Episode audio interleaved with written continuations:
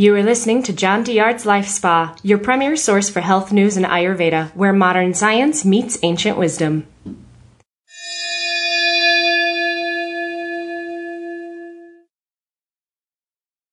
Hi, I'm Doctor John DeYard, and I want to welcome to our podcast. Uh, we're having an amazing discussion tonight with Doctor Bob Quinn, organic farmer, one of the original farmers of ancient wheat.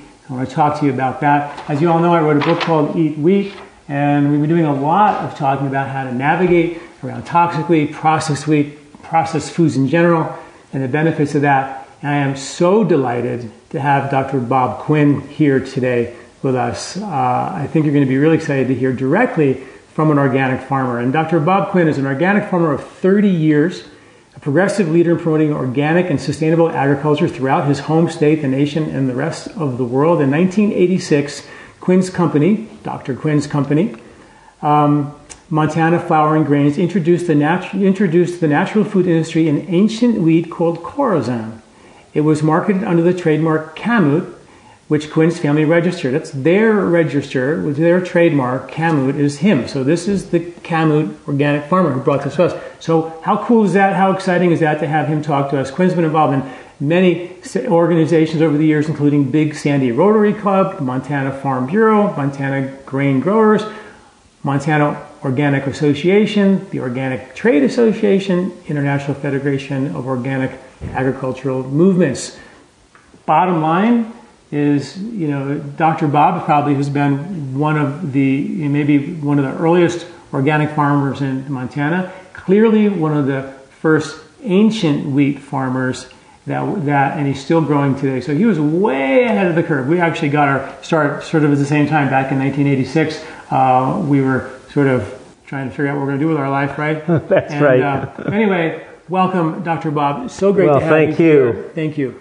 Um, I would love to hear initially how you got started. I mean, ancient wheat in nineteen eighty-six, I mean, organic wheat in nineteen eighty-six was sort of crazy. Tell me how it all started.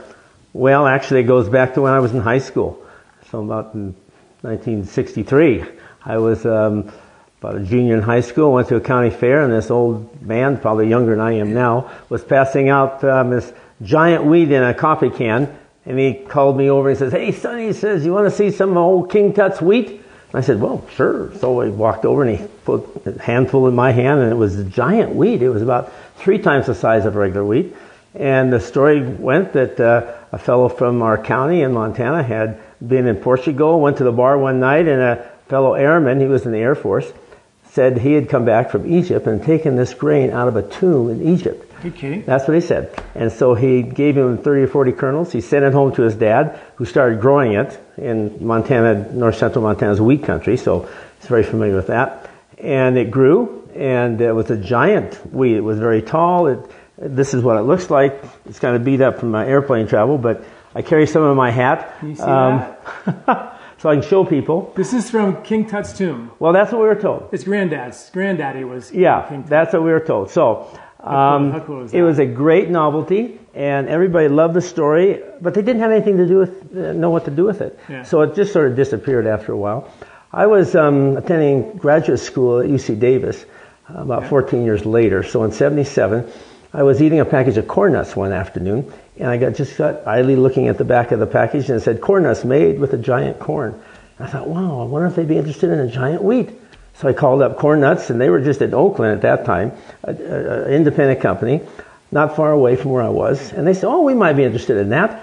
And I called my dad up right away, and I said, "Dad, see if you can find some of that old King Tut's wheat."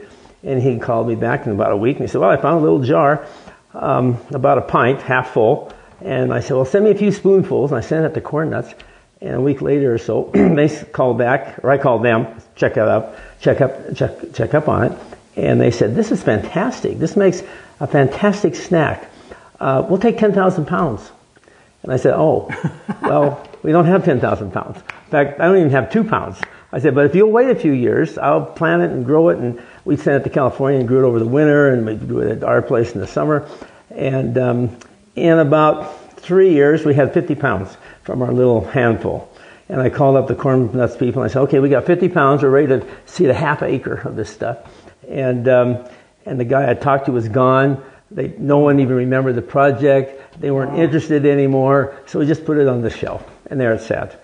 And then in eighty-six, the year you were mentioning, I had uh, by this time started a small flour mill to try to sell our, our wheat directly to whole grain bakers in California from northern Montana. I'd come back to the ranch in seventy-eight after um, deciding I didn't really want to continue in academia. And um, uh, we went to a food show. My dad decided to take this little jar of, of the ancient wheat, and he showed it to everybody that walked by. Thousands of people walked by our booth. And my cousin and I, who had started our, our wheat and uh, flour milling business, had our pockets full of referrals by the end of the three-day show. My dad had one referral. We both thought we'd done well.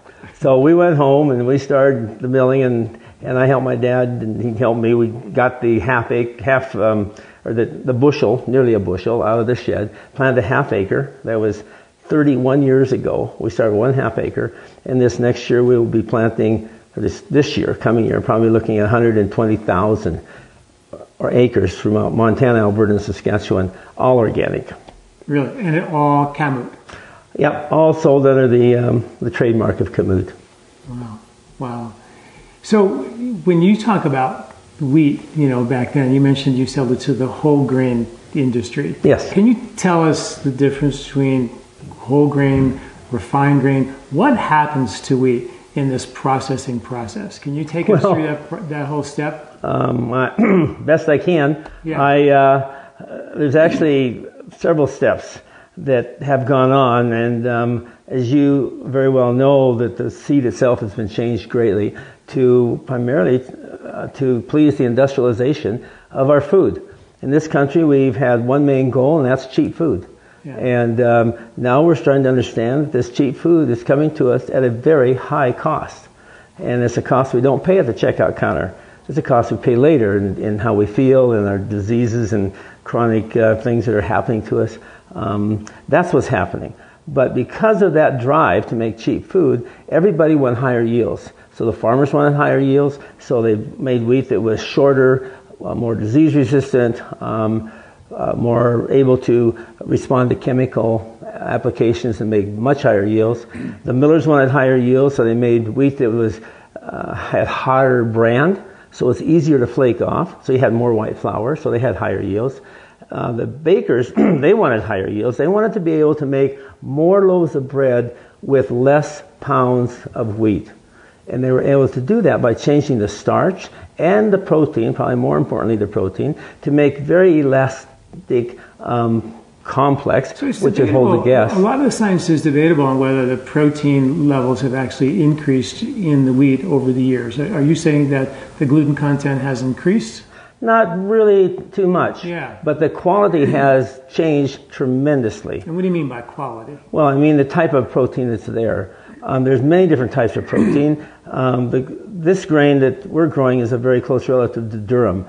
Durum is a um, pasta wheat. Right. The protein in that is much different than bread wheat, right, which is um, designed to make, and it has been bred to make the wonderful air bread that Americans have gotten used to over the years. And so they wanted bread that would rise, and they made the um, dough so elastic and so um, uh, almost it had the resiliency of a, of a rubber balloon. Right. The, the little cells became so strong with the protein that was in this dough that they could hold so much gas that you could rise up a loaf of bread filled with air and get many loaves of bread out of the same bucket of wheat. So you're basically eating air. Well, more. Yeah, more air than... You're selling bread. Air for wheat, for bread prices. Right. That was what's what's happening with the traditional American white bread. Right. So the different kinds of flour that they used were for that, but there were definitely... You know, that was for, uh, for for bread making and for pastry making. They would use, and there was always a little bit more gluten in that pastry flour than there was in, I guess, Wonder Bread flour was sort of pastry flour, right? But well, if you're talking about cookies and whatnot, they want actually low protein in that because they don't want it to stick together. Okay. They want the cookie to go flat.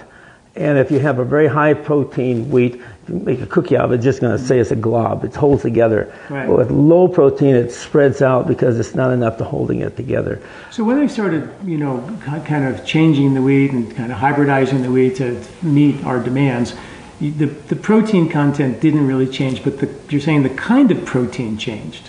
Is yes, that right? Yes, the quality. Because so, I, I always thought it was the, the amount of gluten changed whether it would rise or be able to withstand kind of that aeration kind of bread. But I didn't realize it was the actual kind of protein. It's, it's the kind. The, the uh, Kamut Khorasan wheat that we're uh, dealing with actually has much higher protein than normal wheat. Right, I heard twice as much. Well, twice as many, twice as much as certain amino acids and that sort of thing. Yeah. But probably twenty percent more if you're looking at the difference between um, fourteen and sixteen percent. Right. Um, the total protein in whole right. grain. Right. So it's always two percent higher in our farm growing side by side, just as a general rule. So it's higher, but at the same time, people who cannot eat modern wheat can eat this without difficulty at all. So it's not a quantity thing, it's a quality thing. I read a study that I wrote in my book, and it was comparing uh, uh, Kamut with uh, certain varieties of modern wheat, and so many different varieties, thousands of varieties yes. of wheat that you just can't go. You know, we say modern versus ancient, you're talking about thousands of different kinds yes. of modern, thousands of different kinds of ancient yes. wheat.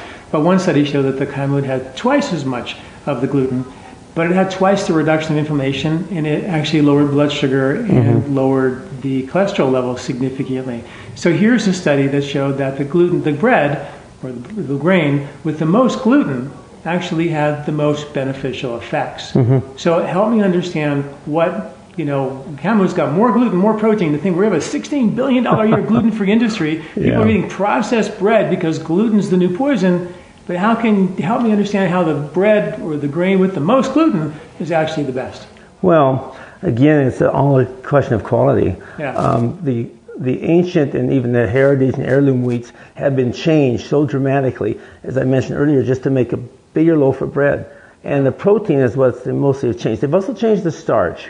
So it's a starch protein complex that makes the, the dough yeah. um, resilient and, and, and rise better. But um, because the protein has been changed, now it's bigger. The protein is bigger. I mean, not the, the number of grams or more per loaf, but the individual molecules are generally bigger. Right. And they're harder to digest because the body now is seeing something that they have not seen traditionally before. Right. And it's bigger, more complex. It just takes longer to digest it. And some people who are on the edge of sensitivities then are triggered by that, and they have a lot of trouble with that. Mm-hmm. They have bloating, right. they have cramps, they get eczema, all kinds of things that are maybe not, they're not bedridden, but some right. are, right. but mostly they're just small things that they can tell that something is not right. Talk to me about the difference between, because there are studies that show that the pesticides that we spray on foods yes. can yes. kill the microbes that make the enzymes that are specifically engineered to digest the gluten or the globins in wheat.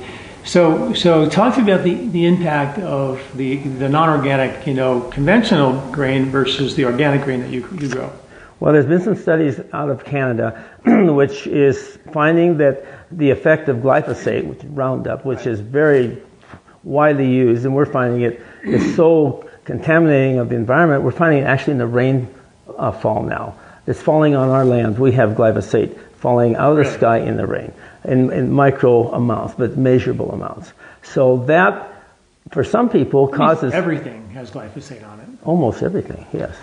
Almost everything. Okay, so so I need I need to I have a lot to ask you. I didn't so mean I, to open up that can of worms, but no, it's no, true. It's we, really need no, no, we need to talk about it. We need to talk about it. People need to know yeah. because because we need to know. Like there's this whole thing of the you know using the, the, the glyphosate as a desiccant to increase the harvest and the yield mm-hmm. at the end when it so when it, at the end of The, the, the growing season, you spray glyphosate on it, and it accelerates the the, the mature, maturation of the wheat. No, it kills it. It dries it out. It kills it out and dries it, and mm-hmm. then you can harvest it, right? Yeah. Is that how how rare, how how how frequent is that happening now? Well, the further north you go, the more it happens because people are anxious to get their wheat harvested before it starts to snow. We're talking about Canada. Yeah, I'm talking about Canada mostly. Yeah. Um, and even in Montana, Dakotas, it's not.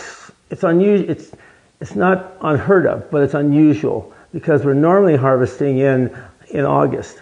Oh, really? Yeah. But if we get delayed by rains, I mean, you know, we're talking about climate change, what that's doing to us. Yeah. I mean, we're getting we got more rain last year than we've gotten in twenty years.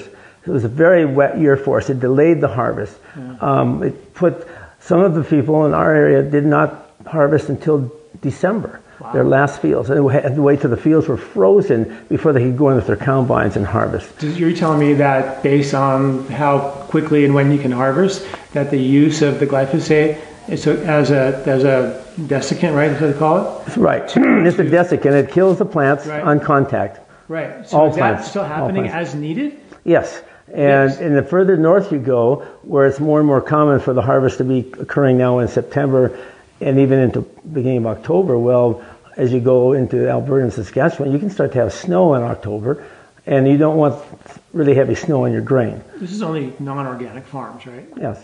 Right. But they're right next door to organic ones. Right. The other ones that are always, almost always desiccated, even in Montana, with conventional farms, um, chemical farms I call them, are lentils. And if you look at um, the lentil harvest behind the cow mine, it's just a fog of dust of all these tiny little uh, particles of, of lentil chaff and, and, and plant parts.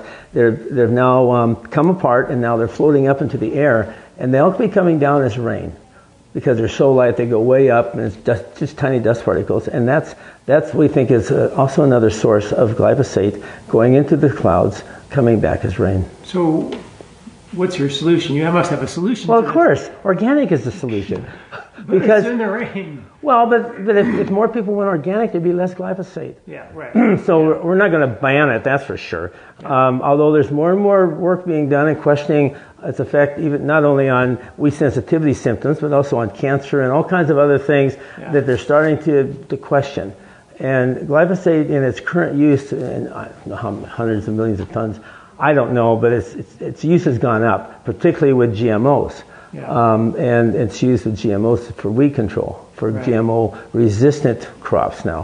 How so it's the, it's gone up. How about the B T toxins that they use for corn mm-hmm. that they spray as a pesticide? Does does, does that filter into the mm. into the weed or not? Or is this pretty much? Uh, the, I don't know anything about that. Okay. We're away. We're not in corn country. Okay. Um, we haven't seen that as a problem. Um, that's not uh, B T is not a. It's a natural occurring yeah. substance, so it's not like glyphosate, which is and a man-made toxin. Why is wheat country colder climates? Is because wheat is a is, is, is a hardier grain; it can withstand the cold, or, or corn well, is a grain? No. That, well, there's a little of that. Of course, corn needs warmer weather than, than wheat, but they overlap, you know, and they overlap with it's, it's more conditioned on water mm-hmm. availability. So where we go, we're in Montana, we're twelve to fourteen inches of rainfall with no irrigation, yeah. no possibility of irrigation. We our our groundwater is all um, contaminated with salt or has high salt levels in it, so we can never use it for or for really? for irrigation. Well, if you put it on your lawn five or six years, your lawn's going to start to die. Yeah. And in spots. Yeah. Um, although we we drank the water growing up. I mean, you, I couldn't taste it until I started drinking distilled water for several years, and then I could taste the salt. Wow. And, you know, the doctors told my wife, and we were expecting, I guess, our third, uh, fourth, fourth daughter, they said, don't drink that water anymore, there's too much sodium in it. So then that's when we went to distilled water. But it, my grandparents drank it for over thirty years, killed them both, I guess. My grandpa was ninety-seven, my grandma was ninety-three. I figured it was the water. So that's what we tell people. That killed it. Yeah. At ninety-seven. Yeah. yeah. Give me some, so that's give me some a, of that water. Yeah, that's right. So, you know, sometimes we worry about maybe sometimes the wrong thing. Yeah. But it's right. there, and it's so, but you can't use it for irrigation. That was the main point. All right. So tell me about your research. You've okay. Got, you've done a lot of research yes. on, on wheat and on kamut. Give me, tell me some. You did some. some well, modern grain, modern wheat versus refined wheat versus kamut. What did you find? Well, actually, we started on this about a little, almost thirty years ago, when people started telling us they could eat it and they couldn't eat modern wheat. And this one first time this happened, we were astonished. And we gave pasta um, samples out to this person, and they gave it to their to, to her sister, who couldn't eat lots of foods. And not only could she eat, including wheat, and not only could she eat this wheat, but after a few weeks of eating the kamut uh, pasta, she was less allergic to other things. Hmm. Then we really got interested right. and looked at the, the whole, the grain in a whole different light. It was no longer a novelty for us. That's when we went to the trademark idea and got a trademark. And then we started trying to find people in America who would help us. And most of the research scientists, now we're talking about almost thirty years ago, they said, there's no difference between your wheat and any other wheat. Wheat's wheat. If people think they're feeling better, it's all in their head. And they were no help to me at all. They just laughed at me. And so that was the... Um, the, that was the reception I got. It's a little different now. I mean, yeah. thirty years has made a difference. But we ended up trying to look at uh, glycemic index. We looked at just protein, um, uh, chemical makeup, uh, all kinds of nutritional factors. We found one thing we found was significantly higher was selenium. Selenium was higher than than in modern wheat. It's taking it up more in the soil. More antioxidants. In yes, the and so we knew that, I suppose, that uh, the antioxidant capacity was going to be higher. And I finally found a team in Italy, um, in the University of Bologna. It's almost a thousand years old, so it's quite credible. Right. And the University of Florence, who was very interested in doing research on this. Because you can imagine in Italy, if you can't eat pasta, this is a very serious thing.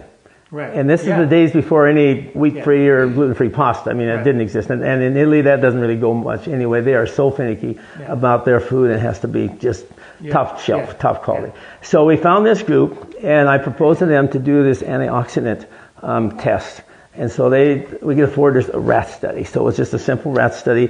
Half the rats ate um, we, we, um, the modern wheat in the form of food. So we gave them bread, not grain or flour. We gave them bread and pasta, and also Um, sourdough bread compared to yeasted bread. And um, then the other half had the Kamut products. And they were given the shot of Dox, which is uh, used to be used to um, cure cancer, or cancer treatment didn't cure it, but it had so many side effects that it was discontinued. One of the side effects is that it created a lot of free radicals. And to, to measure antioxidants, you want to start with high level free radicals and see how they're decreased. Right. And and we found that the ancient wheat did decrease the free radicals much more, significantly more than the modern wheat did. But what, and we expected that, but we wanted to get some numbers on it. And so we published uh, two papers on that. And then, just by happenstance, as sometimes works in science, somebody noticed that looking at the um, lymph nodes and and um, um, pancreas and some other organs, that there wasn't any inflammation in the rats who had eaten the kamut um, grain.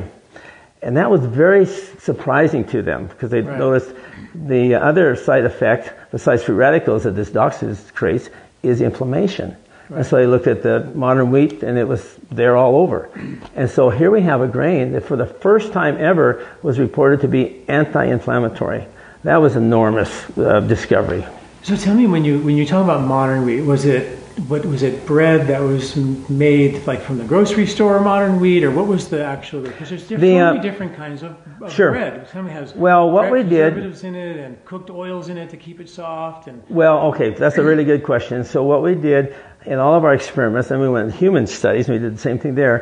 Um, we had all the wheat products made um, as we asked. And they were very simple breads, pastas, crackers, and we gave the human st- uh, people um, flour so they could make some stuff at home. And um, they were instructed not to eat um, any other wheat other than what we gave them. They didn't know what they were eating.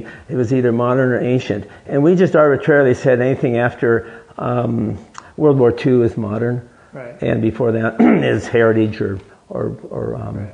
heirloom wheat. So it could it be, to play devil's advocate here, could it be, because I know most of the bread that's modern bread, even if it's organic, it has, if you look at the ingredients on really good bread, it's, you know, organic, whole wheat, water, salt, maybe a starter. Mm-hmm. If you look at any modern organic wheat, even the best here in Boulder, you have the best yeah. organic wheat, bread, sure. you know, but it's, the, the ingredients are just, you don't know half the ingredients. They've got cooked oils, and those cooked oils were linked to processed foods, were linked to congestion of your gallbladder and the breakdown of your digestive system. Yeah. So I make the contention, for sure, anciently, I'm all on board, but a lot of the inability for digest lots of foods and have such a, an overwhelming amount of food intolerances is because of the great breakdown of our digestive system due to sixty years of processed yep, foods. Yep, yep, yep. And, and so I'm wondering, when you study modern versus ancient wheat, are we looking at organic? I know some of your, your studies were organic modern wheat, mm-hmm, right? Mm-hmm. But were they organic processed modern wheat? Mm-hmm. There's a difference, you know? Yeah. And, it, that, and that could continue to contribute to that. Because what happens, what I, the research that I found is that when you have broken down digestion, the protein molecules and the fat molecules are too big to get broken down and, and to get into the bloodstream. Mm-hmm. And they end up getting in, getting taken up by the collecting ducts of your lymphatic system, mm-hmm. which makes sense that you saw lymphatic inflammation in your studies due to the due to the, to the modern sort of slash refined wheat. Yes. And it may be that that, that food, I'm a big believer that that food, and there's good science on it, that breaks down the digestive system, doesn't let you break it down. Those foods act as irritants to the intestinal skin, mm-hmm. create intestinal inflammation, in and cause a lot of the symptoms we see as modern wheat, as, with modern wheat.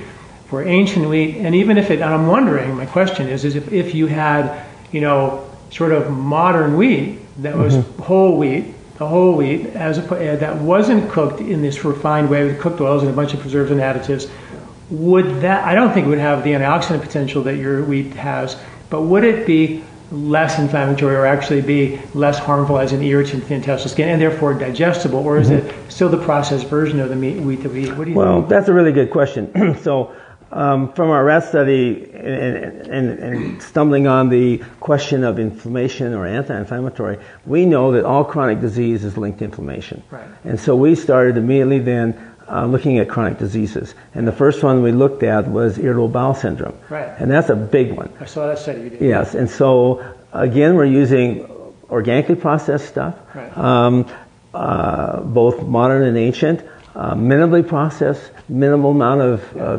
ingredients, and what we saw in the irritable bowel syndrome that every single person in our study, and again it was a double-blind crossover study, both of them. Both sides experienced either modern or ancient wheat, so it was a sort of a, a self-internal control. Mm-hmm. um, and they didn't know what they were eating. It was double-blind, so even the professors didn't know what they were eating until everything was done. And um, every single person had fifty to one hundred percent reduction of their symptoms. Wow. You can't even, you, there's no pill yeah. on the market that will do that. Yeah. So this is, you know, Hippocrates said twenty-three hundred years ago that food should be our medicine, medicine should be our food. And this is a really prime example of that in action. Yeah. This is something, no side effects, and complete uh, yeah. better result than any medicine can do. Yeah. So I think, but your point is well taken, because if you look at, you can have an organic Twinkie, for heaven's sakes. Right. I mean, just because it's organic right, right, doesn't right. mean right. that it's really completely healthy. Certainly you're eliminating the um, chemical inputs, and so there is a certain level of improvement, but you can still use uh, over-processed um, foods or ingredients. Because after I read your study, and you've got, he's got studies on uh, with Kamut, you know, supporting the benefits of getting preventing type two diabetes, irritable mm-hmm. bowel syndrome, mm-hmm. uh, inflammation, all these factors. So cardiovascular. I did, cardiovascular. I did, so I did some homework, and I found that there. Were, I found some studies that just took, you know, refined wheat versus whole wheat, mm-hmm. both modern. And I found that that actually protected the intestine and actually reversed the, the, the inflammation that's linked to leaky gut syndrome. Mm-hmm. So I did find some studies. I, I am not in any way suggesting that modern wheat is as good as an ancient wheat that Kamut, because I do believe that lots of things, the more we hybridize anything, the less time we have genetically to figure it out. Well, we don't know what we're doing. That's right. the trouble. We don't know. We don't know what we're doing. What we're doing now, after seeing uh, the, inf the inflammatory cytokines that we're measuring are up to a third um, reduced. That is enormous yeah, that's, difference. That's huge. And that was more than the any other things that we looked at. It was more than the reduction of cholesterol, which we saw, reduction of blood sugar and the diabetes we saw, um, reduction of um, of uh, the L D L, L D L, um, L D Ls, cholesterol, the bad cholesterol. All that was kind of bouncing around the eight to ten to twelve percent reduction. Yeah. The, the, um, the information was how, what percentage information? thirty-five to thirty-eight. I mean, it went thirty-three to thirty-eight, depending on which cytokine we're yeah. looking at yeah. and which test yeah. we're looking at. So now, now I've, I have, I'm working on another project, working on cell cultures that use human gut cell cultures wow. and trying to establish an inflammatory index so that we can do the very thing you're talking about. Right. Because I totally believe in what we've seen, and just one test hasn't been published or proven yet, but in one instance we saw a heritage grain that they were using in Italy, just constantly it was anti-inflammatory, just like the Kamut brand Khorasan was, right. but in one of their tests it turned out to be inflammatory. And they couldn't figure out why. And then they went back and looked at all their records, and then here it is coming from a chemical field. So it was using chemical agriculture, and it had turned that anti-inflammatory grain into inflammatory grain. And so I think that we can move um, things on this index once we get it established, depending on how we process it. So certainly um, things like uh, sourdough, probably moves it into the anti-inflammatory range. Right. Even bad grain moves right. it closer Close, to that. Right. And maybe we could take good grain and use um, fast-rising yeast or other bad practices of processing and move it closer, or, or, or chemical agriculture, yeah. and move it out of anti-inflammatory into inflammatory range. So this is what we're hoping to we be able so to find. Beautiful. This is so important because there's so many variables. Yes, there are. And that's why it's not just the seed. Yeah. It's how you grow it, right. and then how you process it. What you grow it in, how you process yes. it. Yeah. And there's so many different ways of, course, of processing. Who's growing it? A farmer like you with such a great attitude, even epigenetically, there's even science shows that your emotions and how much you love your wheat. Yeah. I love my wheat, yes. It's true. I yeah, love my farm. You can tell. So tell me about, I mean, I want some Kamut bread now. Okay, where, well. Where do we get it? How do, how do people get it? Well, how do the people buy, you know, where can they get it? How does well, it we have a website, kamut dot com. Yeah. You can go on that and see what the products are, yeah. and then go to your local health food store and ask. In America, unfortunately, we don't have near as many as they have in, in especially Italy.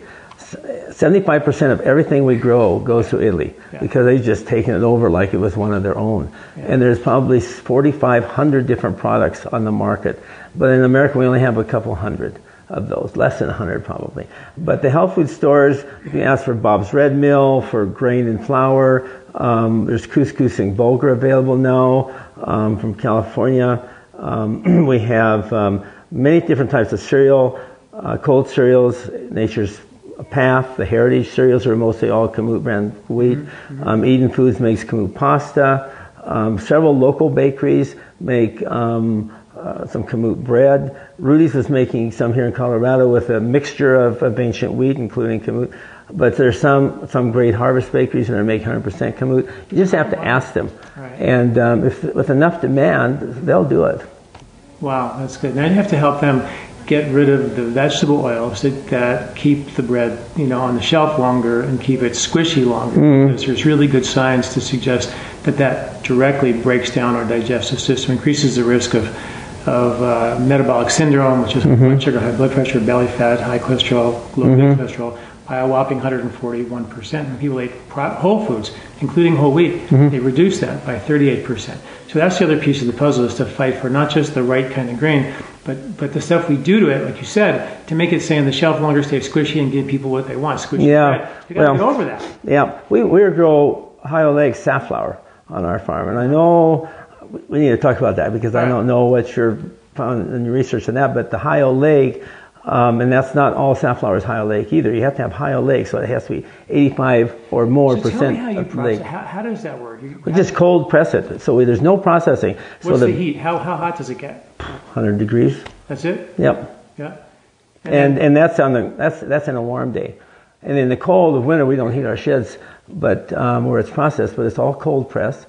And and it comes out, and then we filter it through cloth and paper. Right. So all the antioxidants in there, the vitamins that are in the oil, remain in the oil. So how does it stay from going rancid? Oils are so delicate to going rancid. How's not that? Not if they're high oleic. High oleic, it, it's a monounsaturated fat. Right. A fatty acid, oleic acid is, and so it's very extremely stable. So high oleic safflower is sort of in, more like olive oil, which which is yeah, it's even it's better than olive oil. Really? Yeah. It has higher... Tell us why. Well, it's more stable. Really? And olive oil, if you look on the, on the container, it says for medium heat cooking. Right. But for, for sure. safflower oil, it's the best for high temperature cooking because it's so stable. What's the flash point on that? What, oh, boy. Is it pretty high? It's pretty high. And then that's another indication in the smoke point it's, that it's so stable. Yeah. And um, we um, have found that our customers... Um, we supply all the oil from Montana State University and the University of Montana now in Bozeman and Missoula, and they use it in all their kitchens. And even though it came into them at a much higher price than their cheap oil, in the end, it lasted so much longer before they had to discard it. With the, and they can smell it and taste it when it starts to go bad, so right. they know when to switch it out. Right. And ours lasted so much longer that they actually turned out to be cheaper oil for them. Really? So that's really important. Um, it's it's just like the, the, the gluten you were talking about earlier. Yeah. There's all, just as there are all kinds of gluten, there's all kinds of oils. So when you go to the grocery store, yeah. there's a whole aisle of oils in clear plastic bottles. Yeah. They've been bleached, deodorized, refined, yeah, don't, oiled. Don't buy that. What is that? Well, that's refined food again. Right. And it's it's an industrialized result of an industrialized model of cheap food production. Don't most bread makers use yes, that probably, in probably, bulk? Probably. Because they're not going to buy the super expensive ones to put in their no. bread, right? Because well, to... but the really good ones will. Right, I mean, ask right. them, ask them. And you got to find those yeah. really good. And ask them the question, you know, what kind of oil do you use? Yeah. I mean, are you using the cheap El Cheapo stuff, right. cheap as you can get, or which is not not good for you for sure, right. and or are you using stuffing that's more high quality and that we know it is good for you? Because the body, we need a certain amount of fat. So you need to promote. Well, I don't tell you what you need to do. You know what you're doing, but but it just I just well, feel like that people need to know. We need to have a way to, for people to really understand. If you can say like expeller press organic safflower oil, and it could be junk. Yeah, it could be because you could right. also be using um, high linoleic uh, right. safflower, which isn't so good for you. Right. Um, for example, so you really have to understand and know what the food quality is, and there's a big, big difference. And what we need to do in this country, I believe, is start to drive things into high nutrition instead of high productivity or cheap. Which turns into cheap food. I mean, yeah. we should be looking at high quality instead of um, low price. Because in the end, that low price comes back and, and, and it's very expensive for you. Yeah. But people need to think of it in terms of long term. I invest, I wouldn't put the cheapest oil in my best car. Right. And yet we want to put the cheapest food in the most magnificent machine that's ever been created. This is, it's, it's, just, it's nonsensical. Doesn't make any sense. No, but it's, it's short term. Yeah. And it's just a way of thinking. We think we can, we can't, we can't cut corners on our rent. We can't cut corners on electricity. You know, all these things that we need. Um, but food seems to be something that people think they can cut corners on, but it's not really true. Isn't it more challenging and expensive for a farmer or or a, or a you know a mill to, to, to mill the grain and separate you know the, the endosperm from the you know and and, and separate. You know, the oil and the, and the germ, isn't that, it seems like a very elaborate process. How does that happen? And and why wouldn't you just grind it up and all, and you just grind up this, the seed in your hat? Well, well, originally what they wanted was long shelf life, and right. they wanted to be able to ship it you know, all over the country, all so over they, the world. So you take out the germ and the and the uh, bran. The bran's not causing it to deteriorate, but the germ is. Yeah. The, the oils in the germ will oxidize. Right. And and they will. Is that natural to get? I mean, isn't it? Seems like a very. I mean, I just. How do they get the germ out of of? The, well, that's what industrialized process. They've had that all figured out. So it's done very very cheaply on a huge huge volume, you and very very quickly. Some of the, some of the grain in, in his hat is like. Hard as rock. The, the concept, the idea that they could actually open that up and take the oil out of that, just the thought of that tells me that this is such a highly processed. Forget about just getting the oil out. Just yeah. getting to the oil has well, to be such a highly processed thing. They have that all figured out. They yeah. soak the grain. They temp what they call temperate. Right. So they bring up the moisture, right. and then they uh, put it in their uh, big giant roller mills that reduce the size more and more and more. And one of the first things, the first crack, it pops the germ out as a unit. Oh, so really? The germ is separated quite easily. Oh, really? Actually. The bran has been more difficult to separate. Now, this is interesting that I found, and I'm not sure how many people it affects, but one of the things that they've done, that I mentioned earlier to the bran, is make it harder so it's easier to flake off and leave more white endosperm to make right. more white flour. Right. Well, now that bran is so hard that if you grind that up and add it back to make whole wheat flour, it's like grinding up glass almost because it's so hard. I mean, that's a little bit over... the top, but it's the idea that it's not soft anymore. So when it goes into your, when you eat it, it's can be an irritant to your bowels. Right. And so people who are sensitive can be irritated by whole grain, whole grain, when it should be a healing thing to them. But right. they've changed the brand. Now it's now it's not soft anymore to kind of be a, like scrubbers for your inside of your intestines. Now it's more like little knives going through so and so irritating it. That that's. Can happen to some people depending so, so, on their so level. How often does it take in, in, in whole wheat? Do they actually take the bran off, the endosperm, the, the germ, separate them out, get rid of the, the germ, and then and then bring the bran and the, the and the starch back? Because that's what you're saying. To make yes. whole wheat, you take it, separate it out, and put it back together. Yeah, and they're supposed to put even the germ back. I mean, that's right. supposed to be done, but it's not always done by the really? by, by the big commercial. People they don't and they put still it, call it whole wheat. Yes, and there and there's certain rules and regulations that allow them to be somewhat less than one hundred percent of the original package, and still call it whole wheat. Oh, really? Mm-hmm. But if you're doing stone ground, for example, then it's all together. You can't so, separate that. So how often is whole wheat? You know, the the, the the the the grain is actually broken up and then put back together. Is that all the time, or only? It's all in... the time with the big industrial plants, right? But with stone mills, with um, micronizing mills that are cutting the grain into right. tiny with with hammered mill type, that they're crushing it.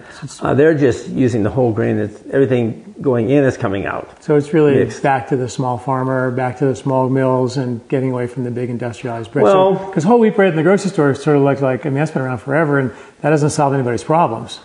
Well, that's the way it's done. Yeah. They could do it right. Yeah. They could do it right. Amazing.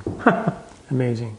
Yeah. So, so far we've published eighteen peer-reviewed journal articles on this subject. Yeah. Um, just the last five or six or so have been on human clinical trials, which are the most exciting and the most interesting to us. Yeah. And now we're looking at looking at um, um, non-alcoholic fatty liver syndrome. Um, we are finding uh, in our in our test for diabetes, we did blood analysis looking at messenger R N A, because we wanted to see if we could see what was happening at the cellular level, the gene level. We don't really understand the mode of action of this yet. We really don't. Mm-hmm. Um, but we are finding that even the genes that control inflammation are being stimulated by by modern wheat. A diet of modern wheat stimulates those genes. It means that they're acting at a higher velocity and making more messenger R N A. That's what we're measuring. Mm-hmm. And the ancient wheat was actually depressing their activity. So mm-hmm. it's actually act, acting at the cellular level right. in some right. of these aspects. Um, not all of them probably, but at least that we were able to demonstrate that. And that paper will be published here in the next few months.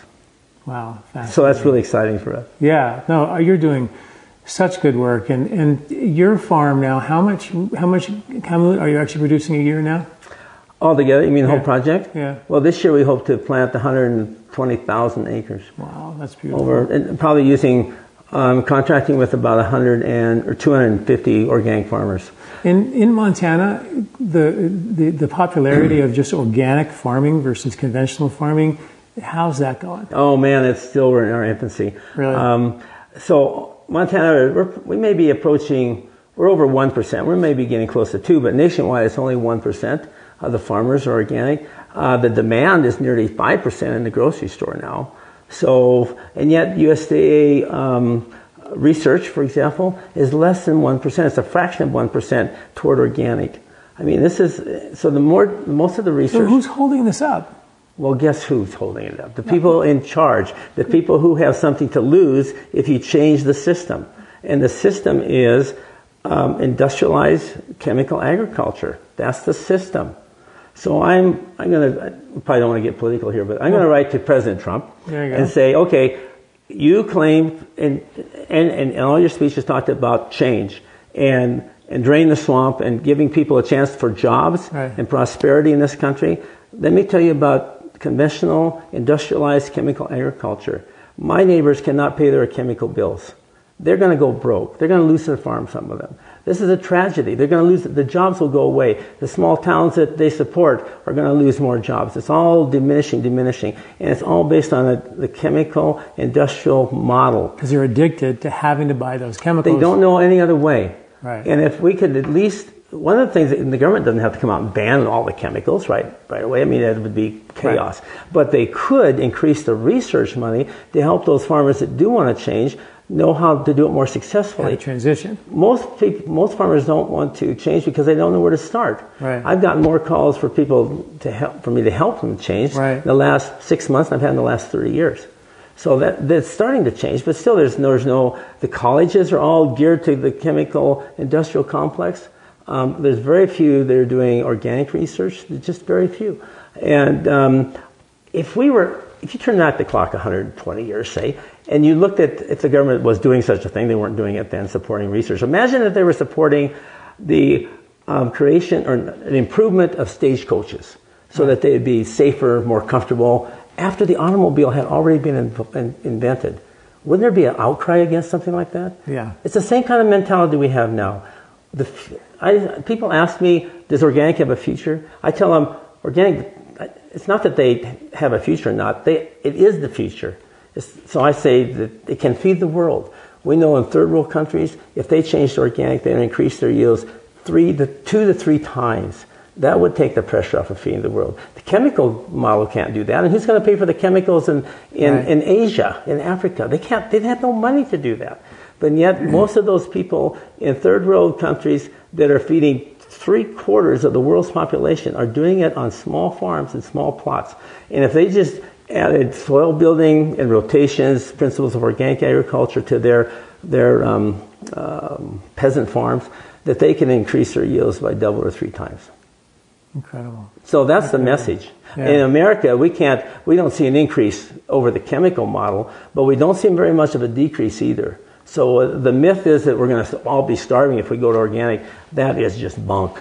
So we should all be writing to our congressmen and women and telling them we demand organic foods and support, and, and tell this government that we really need to to let them know that we support farmers transitioning back yeah. to the way it was, because and give the them way some it help. Is. Give yeah. them some help to figure out the problems, because there are problems. There's yeah. weed problems. There's there's better ways of soil building that we could learn about. Yeah. If we spent a fraction of the of the money that we spend on chemical agriculture on organic um, agriculture, we would have these problems figured out, and the yields would go up and it'd become more stable. Um, Everybody wins. Yeah. This everybody. is the this is the blessing with organic. In small town America, the money doesn't go out of state to some big uh, multinational chemical yeah. company. It stays locally because we're growing our own fertilizer and, and we're growing our own food and some uh, fuel in some cases. Mm-hmm. We're we're bringing back the oil that we sell to um, University of Montana, Montana State University. We we clean it, we filter it, and we put it in our tractor. We don't make biodiesel. We're making straight vegetable oil in our tractor. And it runs just fine. So we're using it first for food, second for fuel, and we eliminate the whole debate on the food versus fuel use of our, our farm ground. Wow, incredible. There's a study that you should go tell all your non-organic conventional farmers. They did a study with farmers breathing pesticide dust in their mouth. Yeah. And it literally eradicated whole strains of microbes in the yeah. mouth that support immunity, yep. the ability to digest anything hard to digest, yep. like the wheat that they're actually yep. growing. Yep. You know, and imagine what it's doing in your soil. Yeah, it's right. actually spraying it right on your soil. I yeah. mean, it's really hard on the micro, microbiology of the soils. We, the organic principle is that we feed the soil, and the soil feeds the plant. Yeah. So the chemical model is that you feed the plant, yeah. and you don't pay any attention. They don't care what goes on in the soil. The soil yeah. is an anchor. Yeah. You know, it collects rain. I mean, that's that's the idea. But but if the plant needs some food, we'll feed it, and I'll sell you the stuff in a bag, and you can feed your plants. But the organic model is that we feed the soil, and the soil um, then becomes more viable, and that soil feeds the plant and keeps the plant healthier. Yeah. So there's less need for chemicals and fighting diseases and other things because the plants are healthier. Yeah, of course. And the yeah. chemical model, it's just the opposite. The plants are under more stress. They're growing faster. They're more um, susceptible to disease. So you have to spray more chemicals to yeah. kill the disease. Um, with all the fertilizer you put on, that's also stimulating weeds, so you have to yeah. put on more chemicals to kill the weeds. Now you have resistant weeds. Now you have to put more chemicals on to kill the resistant weeds. It's just a, a, a vicious cycle. Yeah. And the organic is not a vicious cycle. It's a, it's, it puts you into sustainability and a case that can go on for eons, and everybody wins. Yeah, I think people in our community, I mean, people listen to us, they're so naturally minded, organic minded. I think this is sort of a, a shock to hear how resistant, you know, our government is, and farmers are, and the whole industry is to, to actually growing organic. You know, we always think that, hey, organic's coming back and it's a new thing, everything's going to take, and it's really just it's very small. It's still very, very small. Yeah, it's just amazing. Is there anything else you want to share with us before we wrap up here today? Um, well, I just really appreciate you inviting me, John, and letting yeah. us share some of the things we've been doing. Yeah. Um, if people have questions, they can find a lot of our research on our um, website, as I mentioned, kamut dot com. kamut dot com. Yeah, and uh, we can, we're continuing that. We're always, we think that um, organ- it's not just kamut, but other organic or other ancient grains like emmer and spelt and heritage wheats that were pre-World War Two. They, many of those have similar attributes. Right. Uh, we're just focusing on this one because it happened to where we landed. We found we got King yeah, Tut's grain. So you can't, that's you can't, it. You can't yeah. go any, anywhere else once you have that, right? Yeah. You know, the King Tut story, I should tell you, I don't know if we have enough. How many minutes we got? We're good. Okay. Anyway, I went to Cairo and I looked in the museum because I really wanted to know, is this really out of the tomb? Because people would ask me. I said, well, that's what we were told. And I looked in the museum and some of the grain that came out of the tombs, and it wasn't that at all. It was like oh. einkorn. I thought, oh, man. That's, really? That's a downer. Yeah, einkorn has little striations on it, and it has this particular shape you can recognize. Yeah. And I recognize it because I know what it, I've grown it, too. Yeah. I know what it looks like. And none of it, our, our grain is very large with a kind of a hump shape and big on one end, small on the other end. So it's very easy to spot. Yeah. It wasn't there. So I was really, bah, deflated. But when I went to Turkey, uh, we were doing experiments in Turkey to see if we could grow it closer to our markets, which we, were, we experimented all over the world. We came back to North, the northern Great Plains, the best place to grow this. But anyway, in Turkey they said, oh, well, we know this grain. We, we still grow this in, in small patches. It's not commercially available, but farmers' markets, you can find it. We call it camel's tooth because of the way it's shaped. Camel's tooth, and it's hard as rock. It is, so it, it's like a good tooth. Right. Or they call it the prophet sweet. I said, oh, that's really interesting. Why do you call it the prophet's wheat? I said, the prophet's sweet. The prophet's wheat. The prophet's wheat. Okay, good. So the wheat of the, the prophet. The prophet's wheat. Oh, I like that. And I said, why did you call it the prophet's wheat? I said, it has something to do with Muhammad because they're pretty Muslim there, and that's what I thought they might be referring to. They said, oh, no, no, no, no. I said, not that prophet. They said, you know, the one with the boat. And I said, the boat? I said, you mean Noah? Oh, yes. This is the grain Noah brought with him on the ark. And I said, wow, that's a lot better story than an old tomb story. So anyway, I went wow. to Armenia, and they had the same legend there. Really? This grain came, because they, Mount Ararat, you know, borders the two countries, and Armenians have the same legend. So you know, the good book says, in the mouth of two or three witnesses shall all things be established. I said, that's good enough for me. So wow. that's that's what we tell now instead of our tomb story, because I couldn't I couldn't um, find it, verify that. Are you going to change the name, the Noah's Wheat? No, well, we're looking to see, see if they find the ark first. That, maybe if we can find I a little kernel in the, that, I know, yeah. but you know.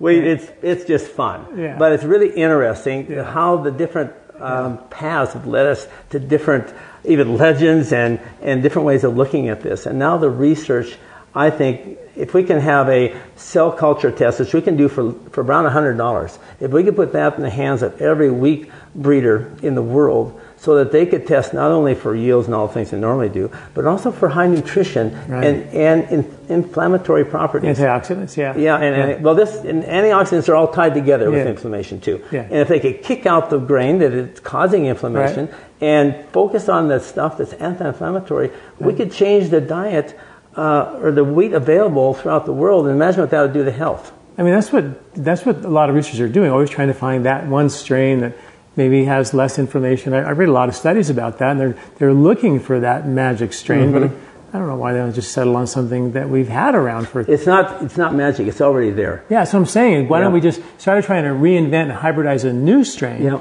Why don't we go back to what was actually originally yep. there? Makes good sense, right? It does. I've been I've been working with about a hundred different new strains of well, they're not new. They're wild wheat from Turkey, uh-huh. but they're winter wheat strains. The Kamut, the Khorasan is the spring wheat. So I was looking at some winter wheats to see if we can find some good winter wheats also.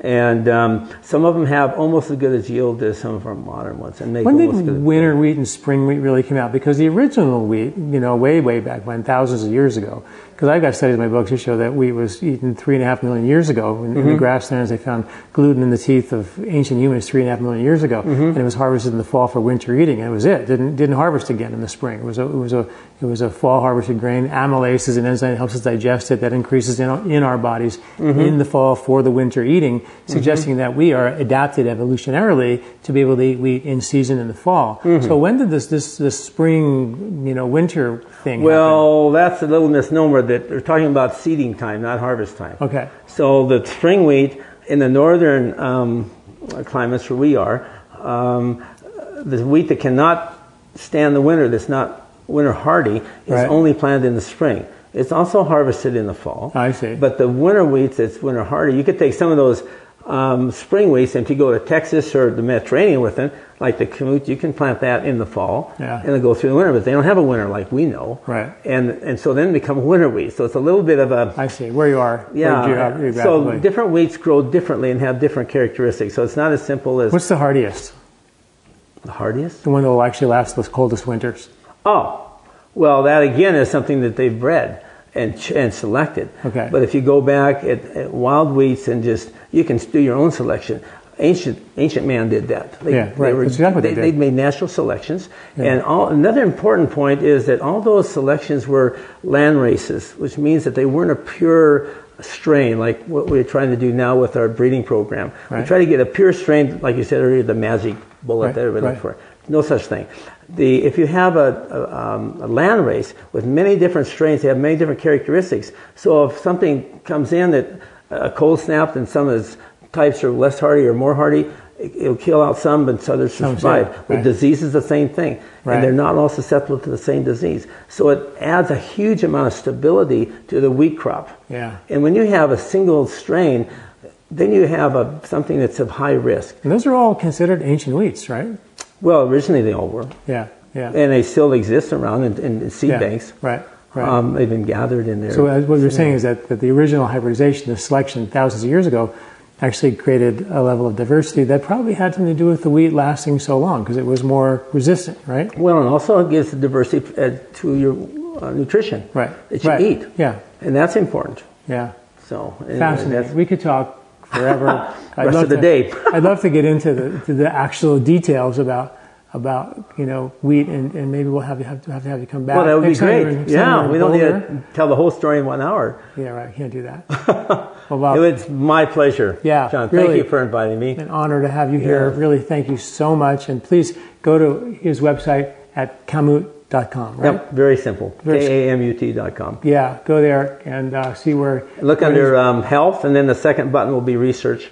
And yeah. that's where you can find all our research stuff. Yeah, and then to find you know some recipes of the products, some also. Of the products, recipes, and where to find it in your area. Yeah, at least the stores or the uh, yeah. the, the um, types of um, uh, products available. Yeah, where your brands, where, where your grain brands. Is actually being yeah. you know utilized. Yeah, you can cooked, find it. Baked, cool, wonderful. Thank you all very much. Thank you. Thank you. Hi, did you like this video? Do you like our content here at LifeSpa? You can subscribe to our YouTube channel at youtube dot com slash John DeYard right here and get this valuable content every week in your inbox. This recording is brought to you by LifeSpa, where ancient Ayurvedic wisdom meets modern science. Get access to free health video newsletters by Doctor John at lifespa dot com. These statements have not been evaluated by the F D A. These products are not intended to diagnose, treat, cure, or prevent any disease.